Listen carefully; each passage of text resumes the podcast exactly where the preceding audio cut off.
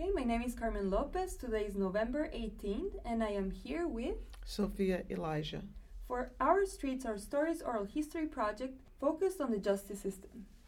So, Soffiyah, can you tell us about your experience with the justice system? Sure. Hi, Carmen. I'm a criminal defense lawyer, and for over 30 years, I have defended people accused of crimes and defended young people who were accused of delinquent acts, both here in New York and in Massachusetts. And I've also represented people in federal cases. I've also been involved with monitoring prison conditions and organizing people to advocate for changes in the criminal justice and prison systems. What made you um, get involved with this work? I am a child of the 60s, and I saw how the criminal justice system was being used to quell dissent. Uh, in particular, I was focused on how it was being used to attack the members of the Black Panther Party for self defense. And although I went to, to college to be a doctor, uh, a pediatrician, in fact, somewhere during that time when I was in college and shortly afterwards, I decided that I could best serve the community that I came from by becoming a lawyer. And my thought was that I was going to defend revolutionaries. Oh, that's great. Um, what have you learned um, by experiencing the justice system from your perspective?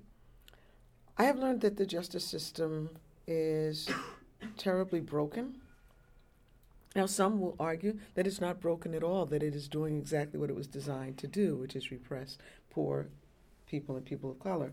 Um, and from that perspective, I would say then it's it's working just fine. But I look at it as a tool that is destroying families and destroying communities and guaranteeing second class citizenship for poor people and people of color in the United States. Has there been any anecdote where you um, that you have experienced that has really touched you, like a specific situation? There's so many experiences that I've had that have touched me, but I think there's two that I'll that I'll point out. One involves a man named George Williams who was uh, 29 years old, serving a short sentence, um, and he was in Attica prison. And shortly before he was due to be released from prison, he was attacked by a group of guards and brutally beaten within an inch of his life for doing nothing. They left him permanently crippled. They broke his legs in several places, his left eye socket, several of his ribs, his left shoulder blade, multiple bruises and lacerations all over his body. That happened in 2011. His case was the first case in the history of, the United, of New York State where guards were actually prosecuted for brutalizing someone who was incarcerated. The saddest thing about what happened to Mr. Williams is that it's the norm. Every single day in some prison, some place in New York State, someone is beaten as badly as Mr. Williams by guards, and that are allowed to do that with impunity. That um, reality is part of what drives me to do the work that I do today. The other scenario is a, a man named Antonio Yarbough. He's from Brooklyn, who at the time of his arrest was a straight A student star of his basketball team, had never been arrested before. He was charged with the horrific crime that had been um, done to his family. His mother, sister, and cousin had been murdered, and when he came home, he discovered them, called the police. The police arrested him, charged him. He was tried three times. Excuse me, tried three times during the the, awaiting his different trials. He spent two years on Rikers Island and then 20 years in Attica prison before he was finally exonerated. It's a gross miscarriage of justice. Those types of scenarios are so commonplace in our so-called justice system that that is what drives me to do everything possible to overhaul them. And what is causing um, these scenarios to happen? What is the you know where are the loopholes or the well there's there's a lot of intersections. One is um, the criminal justice system is totally intertwined with racism in this country. The brutality that people are subjected to is also tied with the history of racism in this country. You have unchecked power in every step of the justice system as it pertains to law enforcement, from police to district attorneys to um, judges to probation and parole officers, prison guards, superintendents, and wardens. Every single place along that continuum, you have unchecked power and racism. And those things combined result in the disaster that we see today. In New York State alone, there's over 50,000 people who are incarcerated. More than 65% of them are black and brown, despite the fact that black and brown people make up about 13% of the population in New York State. And you see those, those disparate impacts played out throughout the country in every state that you look at. Mm-hmm. Um, how do you envision a more fair justice system? The only way we will get to a more fair and just system is the people themselves have to take power. And, you know, as I said, I'm a child of the 60s, and at the time there was a phrase called seize the time and seize the power and people power. But there really is something to be said for that.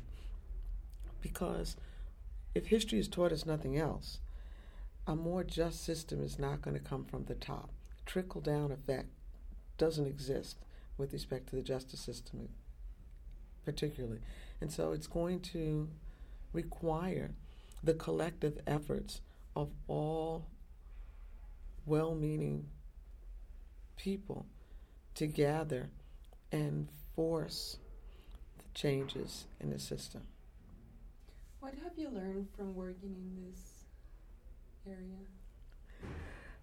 One of the things that I've learned from working in this area is the real definition of a phrase I used to hear when I was a teenager from activists who were older than I was, and they would say, you know, we're in for a protracted struggle.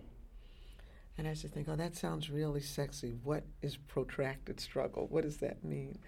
And over the decades, I've come to understand a protracted struggle means that you're going to work hard for all of your life until you take your last breath if you are committed to building a more just and equitable society.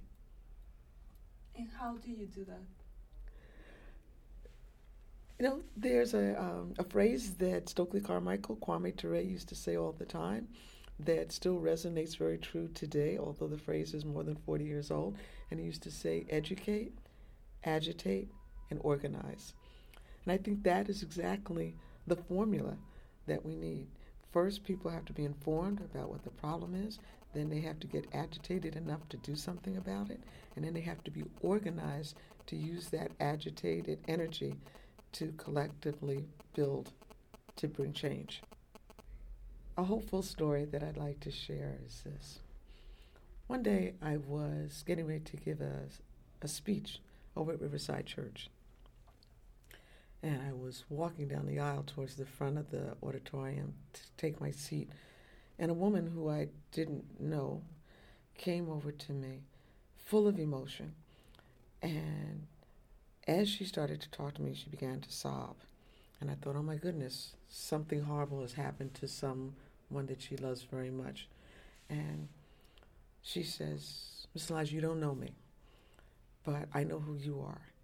And I want to tell you how much I appreciate what you did for me and my husband.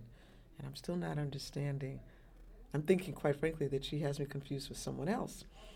And then she proceeds to tell me that her husband was a man that I had hired um, at my organization, at the organization I was running at the time, and that her husband had served more than two decades in prison. And that the fact that he had a job made a job that recognized his dignity and humanity, where he could put on a suit if he wanted to today and come to work and sit behind a desk in his office and take a coffee break when he wanted to. She said that meant so much to restoring his ability to feel like a whole person. That that experience, um, I'll never forget that, and it helped me to know that I should never stop doing this work. They stayed together almost 30 years um, before they separated, but the entire time that he was incarcerated, and for a good while afterwards, they were together. It was just yeah, and now he's a he's a major organizer and activist here in New York. Yeah. That's great. Mm-hmm. What about yeah. the work that you're doing right now? So the Alliance of Families for Justice really is built off that theme from Kwame Ture. I learned over the course of time that families serve prison sentences with their loved ones who go to prison. They are devastated, mothers, children, aunties, uncles, grandmothers, cousins. Everybody does the time with quote unquote Junebug who goes to prison. And the emotional drain, the economical drain, the psychosocial impact, it's trying to come on, um, makes a big difference. And I also knew that as the conversation has been evolving around criminal justice reform, there's been a growing attention to the fact that people who are formerly incarcerated ought to have a voice in what's going on. And that is very important. But no one was championing the fact that the families who are also doing the time ought to have a voice. The, the, the relationship between family members and the person coming home is central to, to the issues of recidivism, to success for a person coming home or not being successful. Most of the time, no one knows the person who's coming home better than the family that knew them before they went away, and they have no have had no say so. Also, research has shown that the families of people who are incarcerated are the least likely to be civically engaged, the least likely to vote, the least likely to participate on school boards and any other t- um, manifestation of civic engagement. So, is that a result of their family's incarceration? It, it's tied to that. It's tied to poverty. It's tied to a sense of despair and that the system doesn't work.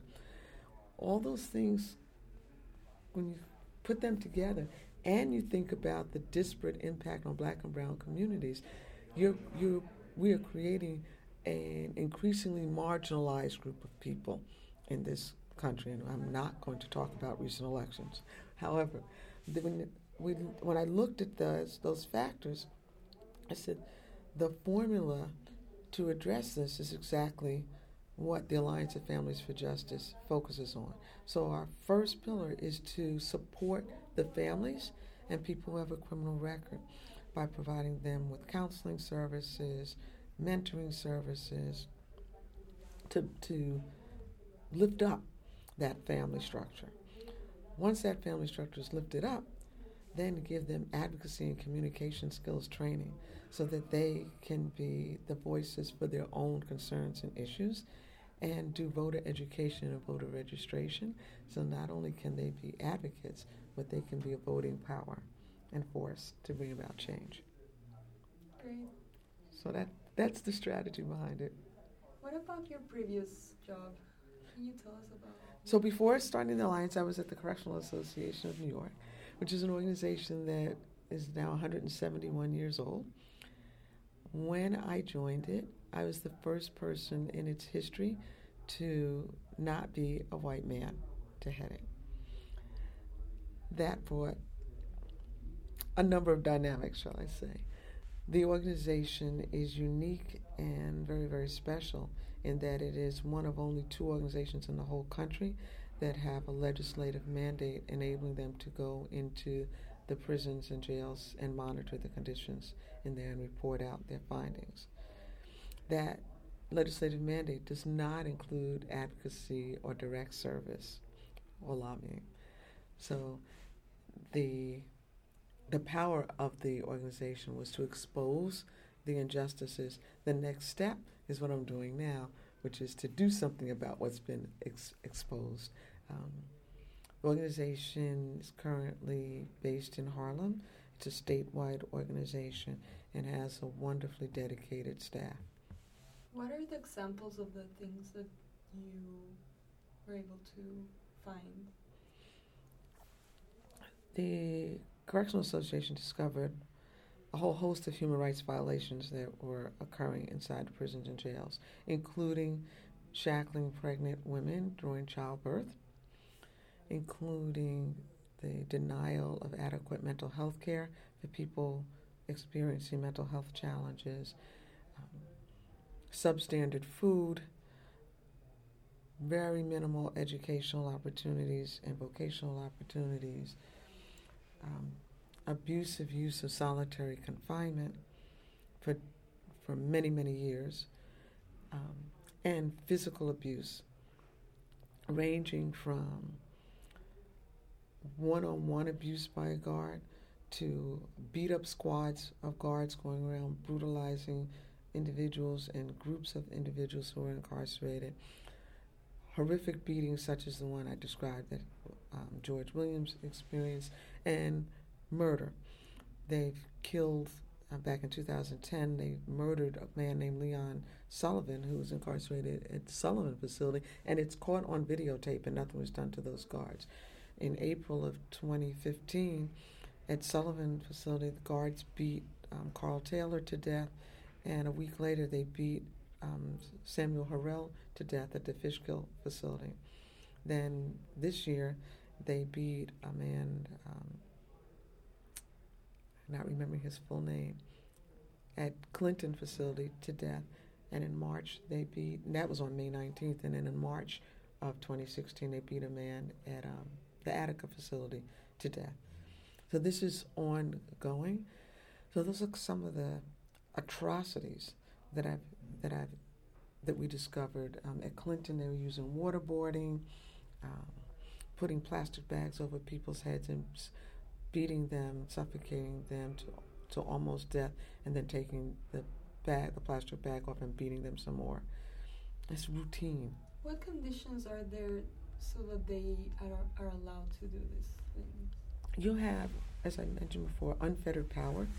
Um, you have, particularly in New York State's prison system, most of the prisons are located upstate New York in rural, poor white areas, and the majority of the incarcerated population are black and brown people from New York City and other urban centers in the state.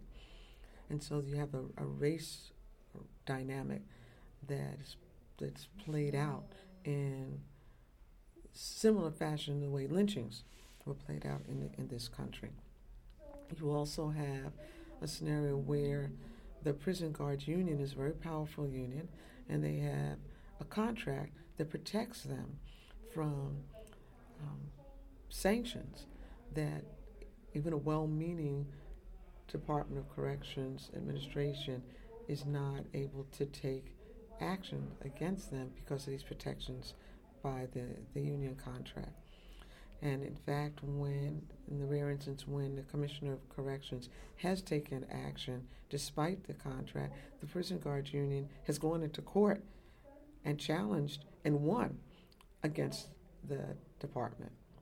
Uh, so that you have unchecked power, and as we know, absolute power is always absolutely abused. What, what are the specific steps that need to be taken care of to in order to change that? We need a complete overhaul. And I'm going to focus on the prison system. As I, I talked about the criminal justice system, we'll be here till next week. But with respect to the prison system, I think one of the first things that we need to do is we have to recognize and accept it is not repairable. We can't tinker around the edges and fix it. So we have to be willing to start over from scratch. One of the first steps is that anyone who's going to work as a guard, and we could replicate this with respect to police, but anybody who's going to work as a guard should have to be vetted by the community. I know that sounds pretty radical, but if you are reviewed by the community that forms the population that you're going to be responsible for care, custody, and control, then you're much less likely to abuse the people um, who are inside. And if you do, then the community should have the ability and the right to rescind your uh, your your position as a prison guard. Prison guards should be viewed as people who provide support, much in the way that that system works, say, in places like Sweden or Germany. Now, there's other problems there, but um, the mentality of the the role of someone who has the title of prison guard um, ought to be from a social work um, perspective. That would go a long way. Then there should be the, the actual physical plant should be changed so that it is a supportive one. No one ever is going to thrive and succeed in a cage, and that's what we're doing with people. We're housing people in places that are unfit for animals. And in fact, if we put animals in the same kind of conditions that we put human beings, there would be a gross outcry from the ASPCA about what's happening to animals. Um, another thing we need to do is put meaningful educational and vocational opportunities um, in those systems. And before, excuse me, in those facilities. And before we can get to that, we need to take a giant step back and challenge our default reliance on locking someone up to deal with aberrant behavior. We take the cheap, shortcut way to create a false sense of safety as opposed to a humane examination of where has society failed the individual when a person would engage in aberrant behavior that might harm another human being we need to get to a place where we look at human beings as being our most valuable natural resource as opposed to being disposable and pe- objects that we lock up and throw away the key. Mm-hmm. Okay, great. Thank you very much for coming. Okay, thanks for having me.